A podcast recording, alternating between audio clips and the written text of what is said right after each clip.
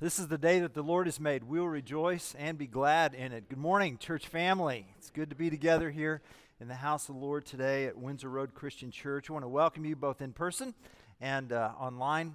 It's good to be together here to begin our week um, worshiping and uh, just uh, making much of the God that we love so very, very much. So, uh, my name is Randy, and I'm just uh, privileged to be the lead minister here at the church. And if you are feeling new, uh, would love to have the opportunity to spend some time with you in a place called the Fireside Room through these glass doors. And to the right my wife sarah and i our elders and staff will be there to it's kind of our hospitality space. And we just want you to feel like you've come home. So uh, that's where i'll be. Uh, that's where i'll be afterwards. So would love to, to visit with you. And if you have any prayer requests uh, we've got cards in the uh, pouch in front of you. Uh, pick a card and put something on it. and let us know you're here and let us know what your prayer requests are. There's, there's a card there for prayer requests. There's a card there if you're first time here. There's a card if you've been here for 34 years. That's how long I've been here. So, anyway, but uh, uh, we, we, we truly are delighted to be together here in this com- community. And speaking of community, um, I had such a great time with uh, about 40 of our brothers in Christ here at the church last night at our cookout. It was our cookout that ended up being inside just because of the, the because of the winter weather. But uh, we didn't let that stop us from having just a good time of uh, fellowship. And uh, just uh, quickly scroll through some of these uh, slides here. Uh, uh, it was a really simple night. We had prayer, we ate hot dogs, and we talked. And uh, did that for about an hour and a half, and then, then, we, then, we, then we went home. Uh, but it was just a great, great time uh, to be together. And I'm just grateful to Brother Chuck Simpson for organizing that. Yeah, amen. And uh, um, so hope that we get uh, many times throughout the year to just connect and, and to be together here. So um, uh, just uh, thank you, Lord. Thank you, Lord. so, if you are feeling new to the church here, um, or if you've been here for quite some time, at some point in time, at some point in time, it is very likely that this question will uh, just surface in your thinking. And it's just a simple question What are we doing here? What, what, what's going on here? Okay? What's happening in this gathering? And what I mean, what are we doing here? I mean, like right now. What, what's going on here? Uh, if, if that question has ever come to you, I think you'll be interested in our text today. If you have your Bibles, would you please meet me in the New Testament book of Hebrews? Hebrews, we're in chapter 12 today. And we're going to be looking at verses 18 to 29. 2,000 years ago, a Christian pastor wrote a sermon. And it's this sermon to the Hebrews. It's a letter to the Hebrews. That, that's what this is. This is a sermon manuscript. And this sermon came to a house church that met in likely the capital of the Roman Empire, Rome itself, this world power, uh, where this little house church met probably before the year 70 AD. 70 AD. And this little church had experienced a, a wave of persecution for Jesus. And they're going to get more persecution later. But there's been imprisonment, there's been verbal intimidation, there's been property confiscation, property loss, all of it because they're gathering and they're worshiping and they're singing, Great is Jesus, worthy of all, to be worshiped only. Persecuted because they prayed together, persecuted because they had communion together, persecuted because of their love for one another. And when they gathered in that little house church, It wasn't a homogenous group. I mean, there were people from all different ethnicities and nations and, and uh, social locations and occupations and generations. And Jesus was the one that kept them together. And they were paying a price for that. And as they gathered for worship, I can just guarantee you that at least one person in that group was asking the question, what, why are we here? What's going on? Is this the best use of our time? Yeah. Well, our verses answer that question. And um, it answers it this way Our text tells us what this is not and then what it is what you've not come to and what you have come to. In fact, those are the exact words. Here's what you have not come to, here's what you have come to. And and so I want you to follow along with me as I read Hebrews 12, 18 to 29. I put a I put a tag on this message. Did anything happen? Did anything happen? Hmm. Hear these words from the word. For you have not come to what may be touched. A blazing fire and darkness and gloom and a tempest and the sound of a trumpet and a voice whose words made the hearers beg that no further messages be spoken to them for they could not endure the order that was given. If even a beast touches the mountain, it shall be stoned. Indeed, so terrifying was the sight that Moses said, I tremble with fear. But you have come to Mount Zion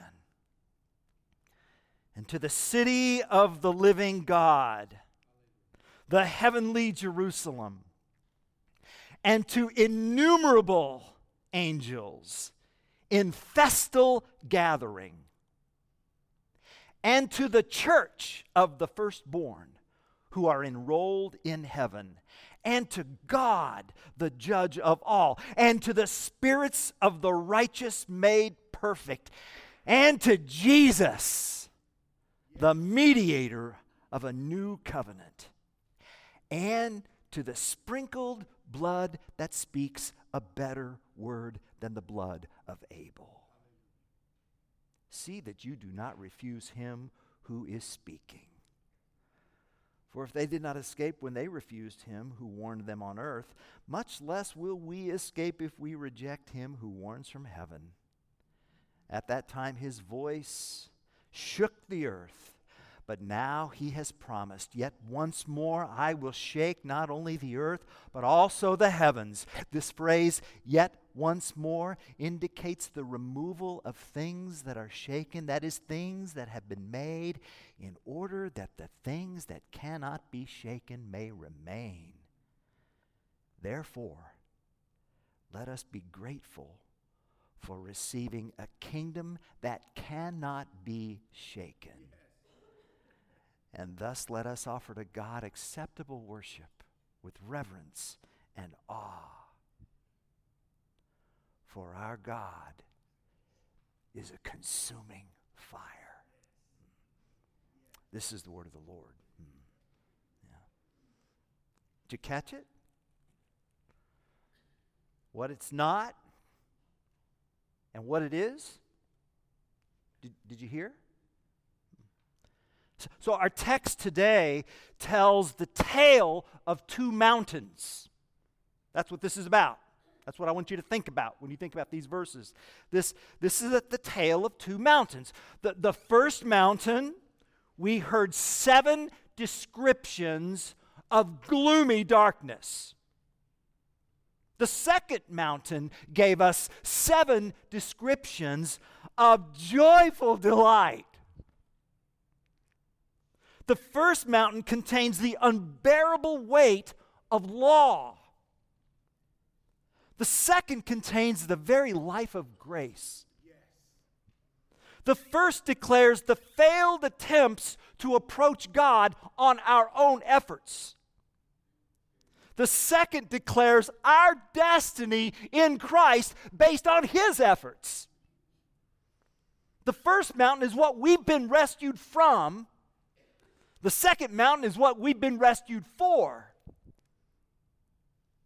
The, the first mountain is what our church would be like without Jesus Christ.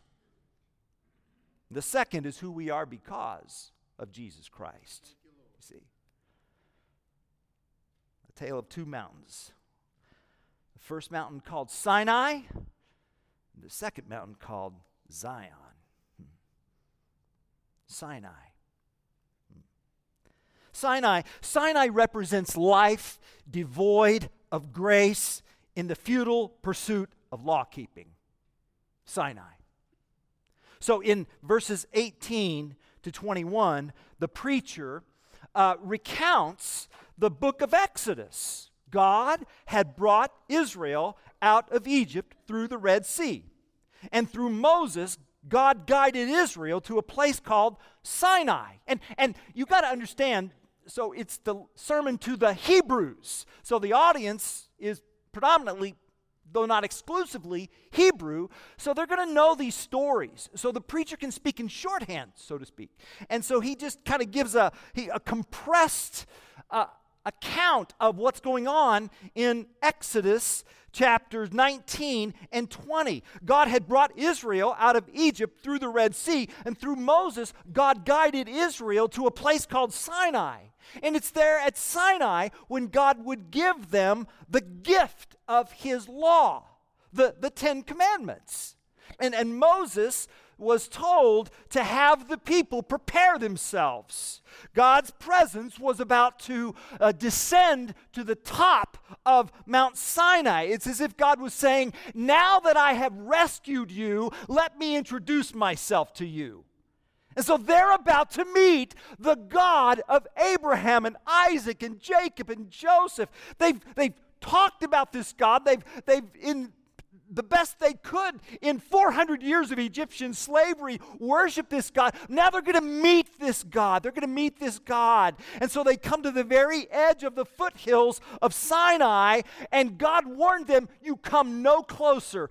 Just write down Exodus 19, Exodus 19, verses 16 to 20. Exodus 19, verses 16 to 20. It says, On the morning of the third day, there were thunders and lightnings and thick clouds cloud on the mountain and a very loud trumpet blast. You see how that's repeated in the Hebrews uh, sermon there in chapter 12? Uh, a very loud trumpet blast so that all the people in the camp trembled. Then Moses brought the people out of the camp to meet God, and they took their stand at the foot of the mountain. It says now Mount Sinai, Exodus 19 18, was wrapped in smoke because the Lord had descended on it in fire. The smoke of it went up like the smoke of a kiln, and the whole mountain trembled greatly. And as the sound of the trumpet trumpet grew louder and louder. Moses spoke, and God answered him in thunder. The Lord came down on Mount Sinai to the top of the mountain, and the Lord called Moses to the top of the mountain, and Moses went up. Exodus 19. Wow, what would that have been like to have been there? Huh. I think the word trembling was used more than once in that paragraph. You see, what's going on was the, was the first and only time that God appeared to the entire nation as a group. Right there. So, so Israel has been called together, and they're about to have church. And God is the preacher. Talk about experiential worship.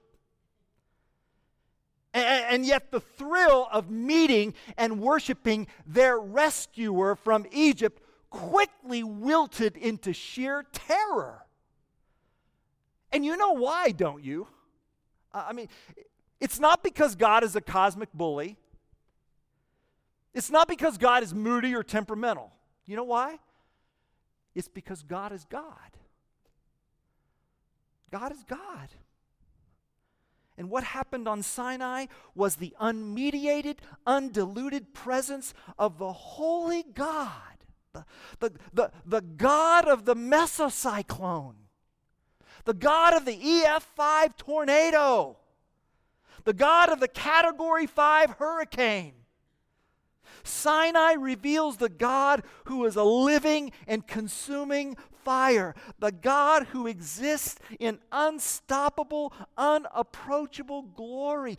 Sinai shows the God who is not the God that's in my mind. I, am thinking about that time when my 34 year old son was three years old, and it was around the 4th of July. It was on the 4th of July, and he kept saying, Dad, I want to go see the fireworks. Dad, I want to go see the fireworks. Dad, I want to go see the fireworks. Okay, son, we'll go see the fireworks. We're going to go see the fireworks. And the fireworks were down off the campus down right by the stadium, you know, right there at the grounds.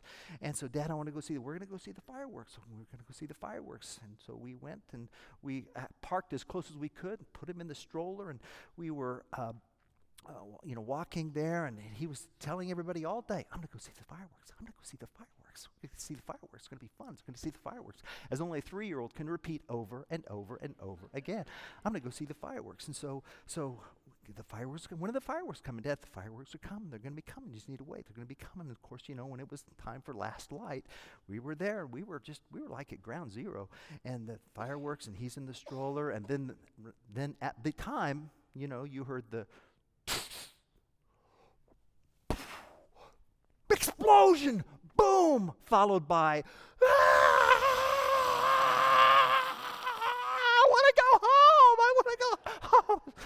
we just got here. We have 30 more minutes of this. no, we didn't. I, were you with us at the time? You were. Okay, I'm sorry. Yeah, yeah, yeah. Yeah, not a great dad move, you know, not a great dad move. But I mean, there it is, right? What we think it is in our mind versus what it actually is. And that's what we're looking at on Sinai. We're looking at the God who is the undiluted, unmediated presence of a white, hot, holy God. Sinai incinerates anything that smacks of consumeristic religion.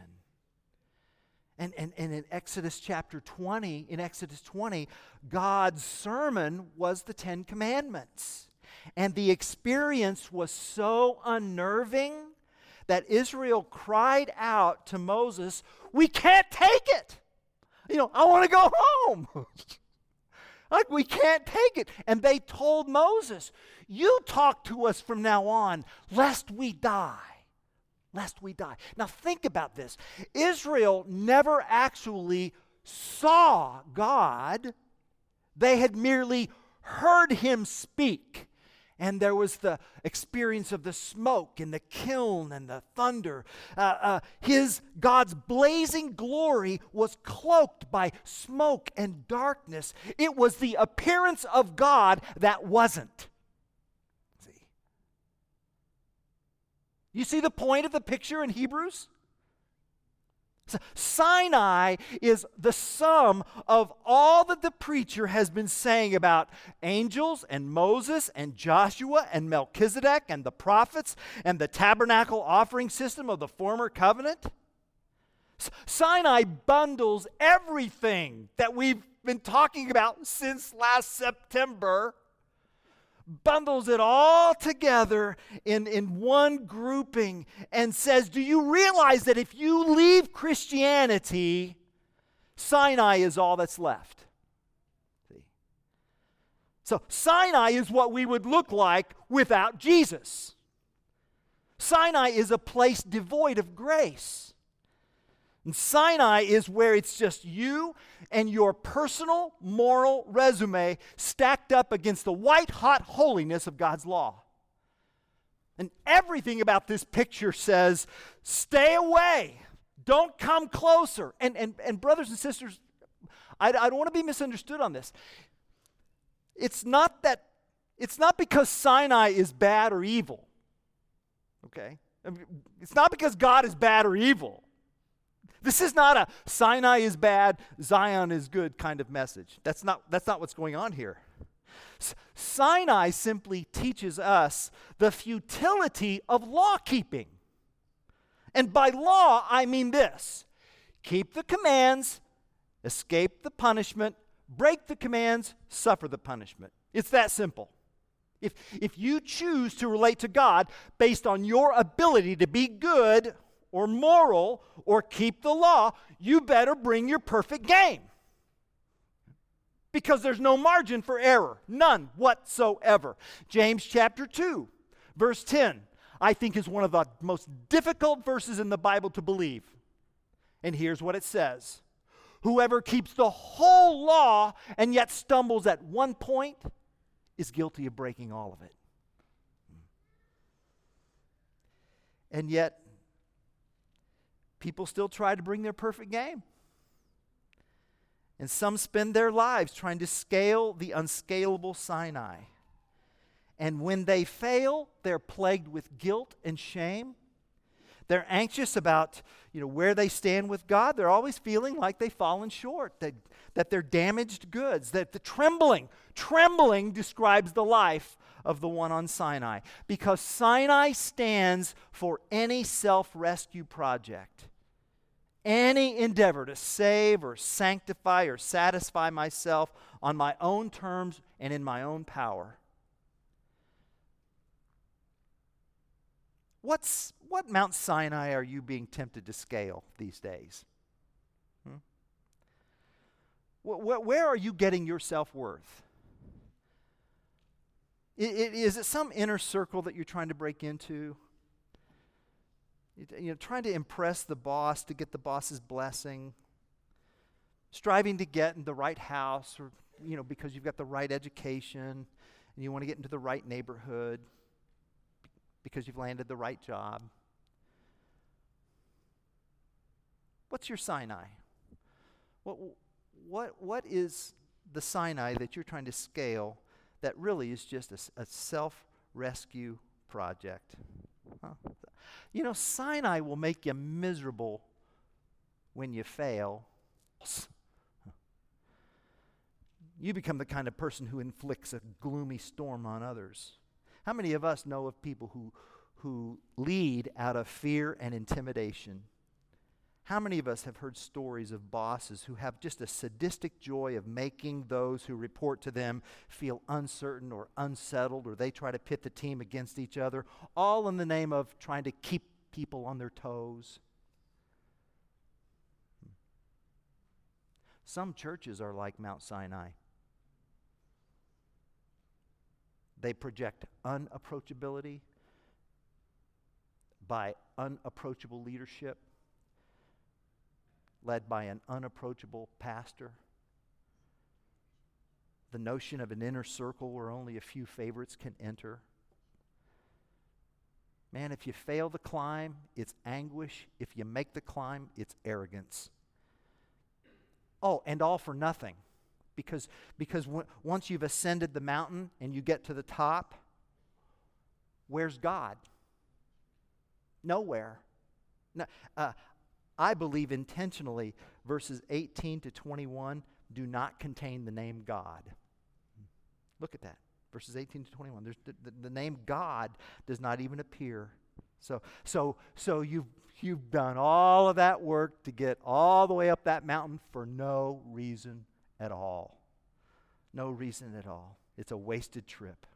What, what's, what's listed is the effect that law keeping has on you fear, terror, and fatigue. Hmm. Yeah, yeah, yeah. Yeah, yeah. Uh, one, um, one scholar, uh, uh, author by the name of A.W. Pink, once said that the greatest mistake people make is trying to find in themselves what can only be found in Christ. Yeah. And here's the thing. Here's the thing. You actually you actually need Sinai. well, after all you've said, Pastor, now I'm really confused. Stay with me. You need, you need Sinai to teach you how much you need Zion. See, see, see, see. That you, you do. Uh, uh, a pastor several hundred years ago by the name of Martin Luther put it this way The law, the law reveals guilt, fills the conscience with terror, and drives us to despair. So, so the law, so Sinai kills so that Zion can resurrect us. And, and that's, see, you, because good news is only good news compared to bad news. What's the bad news? The bad news is what Sinai shows us about the reality of law keeping. So, and, and that's why the preacher quickly makes the turn. You have not come to Sinai. You, you bed the Sinai. You have to get, everyone has to find their Sinai. You just do. Because without Sinai, you won't know your need for, for, for Zion. The law kills, but the gospel gives life. That's why the point of Christianity, the point of Christianity is not behavior modification. The point of Christianity is resurrection. That's it. And so here, here's the big idea. You've, you've not come to this, you've come to that. This is not Zion. That is, uh, this is not Sinai. This is Zion. And, and on Zion is not gloom. On Zion is a party. Come to the party. Mount Zion is an everlasting gospel party hosted by King Jesus. Oh, worship the King. Look at the text. Look at the text. I'm not making this up. You have come to Mount Zion and to the city of the living God. You've, you've come to the heavenly Jerusalem. The, this is the Jerusalem of Hebrews chapter 11, verse 10. It's the city with foundations, whose architect and builder is God. So, so we're seeking a coming city. The, the heavenly Jerusalem is the city of our citizenship, our citizenship because of Christ. So, so think about this. Our hometown is a place we've never been. And you've come to myriads, myriads. I use the word myriads. Uh, ESV says innumerable. What's innumerable mean? Myriads. What's myriads mean? Innumerable. Myriads, innumerable, innumerable angels in festal gathering. Fe- what's that word festal means? It means party. There's a party going on in heaven. And usually, when you have that many angels together, someone's about ready to get attacked, like Babylon or Assyria, right? Right? But here, these angels, they're throwing a party. They're throwing a party. Oh, yeah, yeah, yeah. You, you ever seen angels dance? You will. It's, it's, in, it's in the New Jerusalem. The New Jerusalem's a party. There's no party on Sinai. So, who would want to go back to that? And you've come, you've come to you the city of the living God, and to myriads of angels, and to the church of the firstborn enrolled in heaven. Oh, what a phrase. So the entire people of God are under the banner of firstborn. Firstborn. Yeah, verse 23 firstborn, enrolled in heaven. So, so we are in Christ, and Christ is the Father's firstborn. And because we are united with Christ and in Christ, what's true of Christ is true of us. Our names are enrolled. That means they're written, etched, inscribed, and it's in the perfect tense, which doesn't mean just in the past, it means it's permanent. It's indelible ink, is what it is. The church of the firstborn, enrolled in heaven. And you've come to God, the judge of all. The judge of all. Sometimes we think of the word God judging as, as something, you know, that's, that's, that's dark and grave. And, well, here, though, it's relief because finally, finally, perpetual injustice will have a funeral. Finally, finally, there's the judge of heaven and earth who will set right to every wrong. Finally, all of us want a judge who will punish evil and vindicate the innocent. And finally, in the New Jerusalem, Oh my goodness, it happens. It happens. And you've come, and you've come to the spirits of the righteous made perfect. Do you see that in verse 23? That, that's, that's ev- who, who are those? That's every believer that we read about in Hebrews chapter 11, and it's every believer who has passed from this life into paradise with Christ. They've been made perfect. How? Oh, keep reading, keep reading. The list of seven aspects crescendos and culminates in verse 24. You have come to, what's that word? What's that word? Jesus. You've come to Jesus. Now, notice it doesn't say you've come to Christ or you've come to the Messiah or you've come to the Lord. All that's true, but the preacher wants it absolutely clear that you have come to the historic Jesus of Nazareth, the Jesus who trod this earth in space time history, the Jesus who taught, the Jesus who did signs and wonders, the Jesus who endured the cross, the Jesus who rose from the dead bodily, and the Jesus who now rules. This Jesus is our mediator. If you will help me out, I won't have to work so hard, church. This is our destiny. Jesus is the point of Hebrews. He's our go between. He's, he's why we party. And you ask, what are we doing here in this worship service? It ain't Sinai, it's Zion. It's a call to pure joy. I'm the contrast between, between Sinai and Zion could not be clearer. And, and just in case it needs to be clearer, the preacher says, You've come to the sprinkled blood that speaks a better word than the blood of Abel. Do you know? Do you know that the blood of Jesus still speaks, don't you? The, the, the, the blood and the life of Jesus. The blood is Life is in the blood, right? So when you think about the blood of Jesus, think about the life of Jesus. So the life of Jesus still speaks. When, when we receive communion here in just a moment, we're reminded by these tangible symbols, that which triggers our memory, that Jesus still speaks. He, and he speaks, the scripture says, a better word than the blood of Abel. Abel. Remember back in Genesis? Cain and Abel. Abel who was murdered by Cain. And, and, and so, whereas Abel's blood cries out for justice, Jesus' blood cries out for grace. Whereas Abel's blood speaks against the guilty, Jesus' blood speaks for the guilty. Whereas Abel's blood drove Cain away from God, Jesus' blood draws us near to God. Whereas Abel's blood spoke a condemning word, Jesus' blood speaks a saving word. Whereas Abel's blood was that of a man, Jesus' blood is that of the God man, the eternal Son of God. And whereas Abel's blood declares punishment, Jesus' blood declares pardon. Jesus' blood speaks. And in the past, God spoke through the prophets and our fathers. But in these last days, He has spoken by His Son. Jesus is the better word. I think that little church needed to hear this.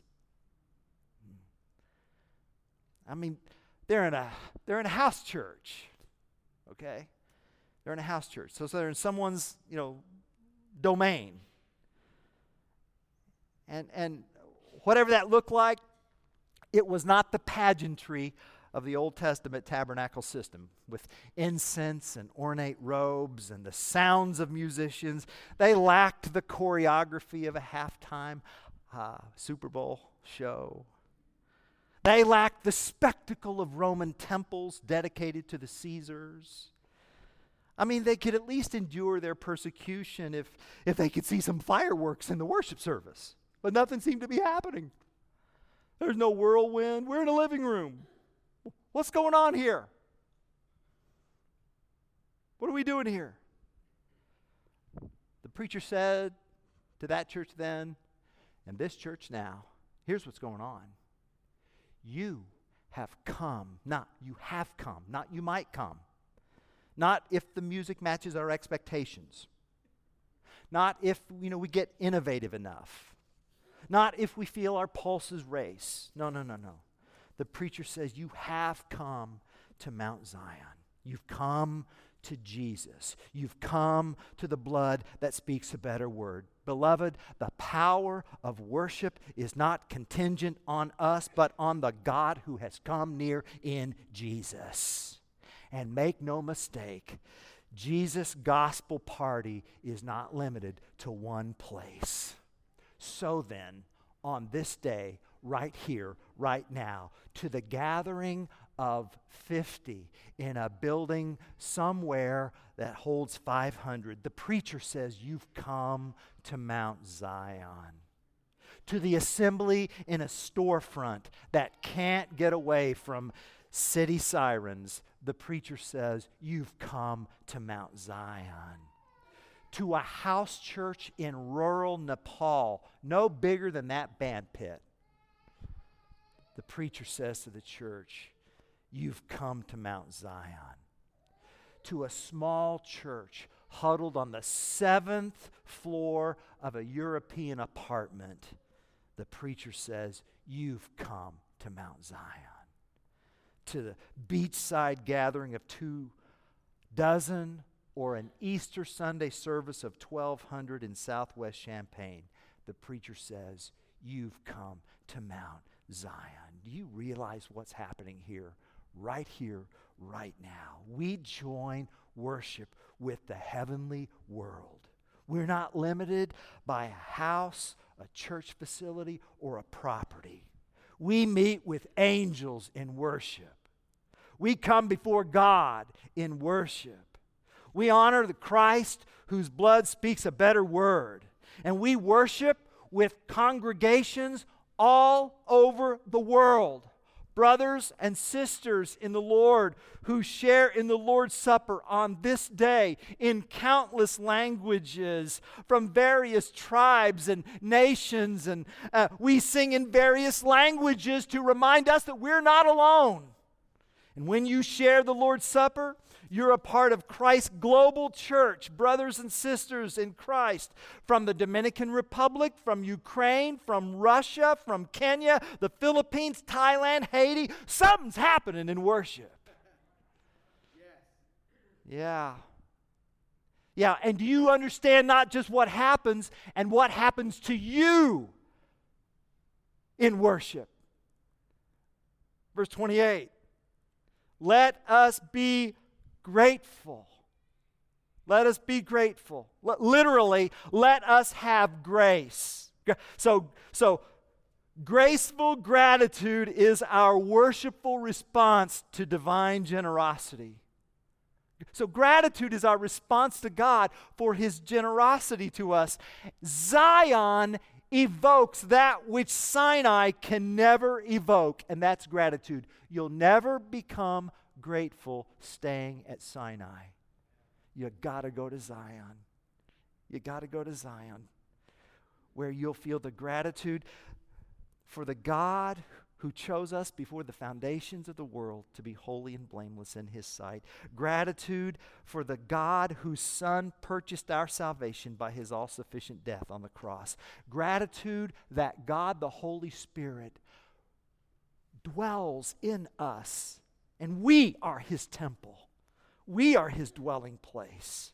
And gratitude that no matter what happens on earth, we are receiving a kingdom that cannot be shaken. Oh, church. You know, we may not hear the voice of God as it shook the earth at Sinai, but in worship, we hear the voice of Christ who speaks to us in all of our circumstances. So, faith, listen, faith is the skill of trusting the living word you hear over the fading world you see. Amen. Uh, you, you missed that. Let me say that again. faith is the skill of trusting the living word you hear. Faith comes by hearing and hearing the word of God the skill of trusting the living word you hear over the fading world you see. And Jesus speaks a better word. And you know what he says when he speaks? He says, I love you. I choose you. I want you. I forgive you. I will never, ever leave you or forsake you. Ever. Man, I, that's extraordinary, isn't it? And I think there's a temptation. I think there's a temptation with anything extraordinary. And it's the temptation to become so accustomed to it that we no longer see it or appreciate it. One summer, and it was the summer that we had a, just an exceptionally, um, you know, bumper crop in, in, in, this part of the country. You know, um, it was a delightful summer. I mean, the weather was just really, just just stellar in every way. And that particular summer, my, my older brother, he, he had some business in the Midwest. And so he finished his business a day early and he called and he said, Look, I, have got a, an extra day and I'd like to come over and spend the night and just see you. And I said, Well, yeah. And so he came. And so after dinner, there was still plenty of sunlight out and it was a pleasant summer evening. I said, You know, is there anything particular that you would like to do while you're here in town? And he said, Yes. I said, Well, what? He said, Well, I want to see I want to see the farms. I said, "Excuse me?" He said, "I want to see the cornfields. I want to see the I want to see the bean fields. Take me to see some farms." I said, "Get in the car." you know? And and and so we just went out. We just we just kind of took some county roads out and you saw, saw, saw the sea of corn, right? And uh, you, you, you won't find that in, in, in, in August in Oklahoma. You just won't. It's 105.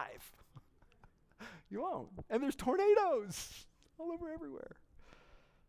But we went out and we saw this sea of corn. We saw the fields. We, we drove out by St. Joe and drove out by Sidney. I think we made a pit stop at the dairy barn. It was a party. And then I realized just then I had become so accustomed to the privileges of living in this community with such choice farmland and all the material privileges that it offers and the affluence that it gives. Not to speak of the beauty and the scenery. I, I just hadn't appreciated it like I used to. The greatest wonders can easily become routine, don't you think? Even a party. And when a party becomes routine, we're tempted to think of this great privilege only in terms of what it does for us. And it's easy for us to think of a church this way, too. But these verses tell us that we have come to Zion. And it may be for us, but it's not about us. So then see that you do not refuse him who is speaking. God our Father has provided these privileges in Christ by grace through faith. And to worship God at Zion is to approach the Lord in celebratory awe. It's not about us, it's about Him. And when we come before Him, things happen. And you know why things happen, don't you? It's because our God is a consuming fire.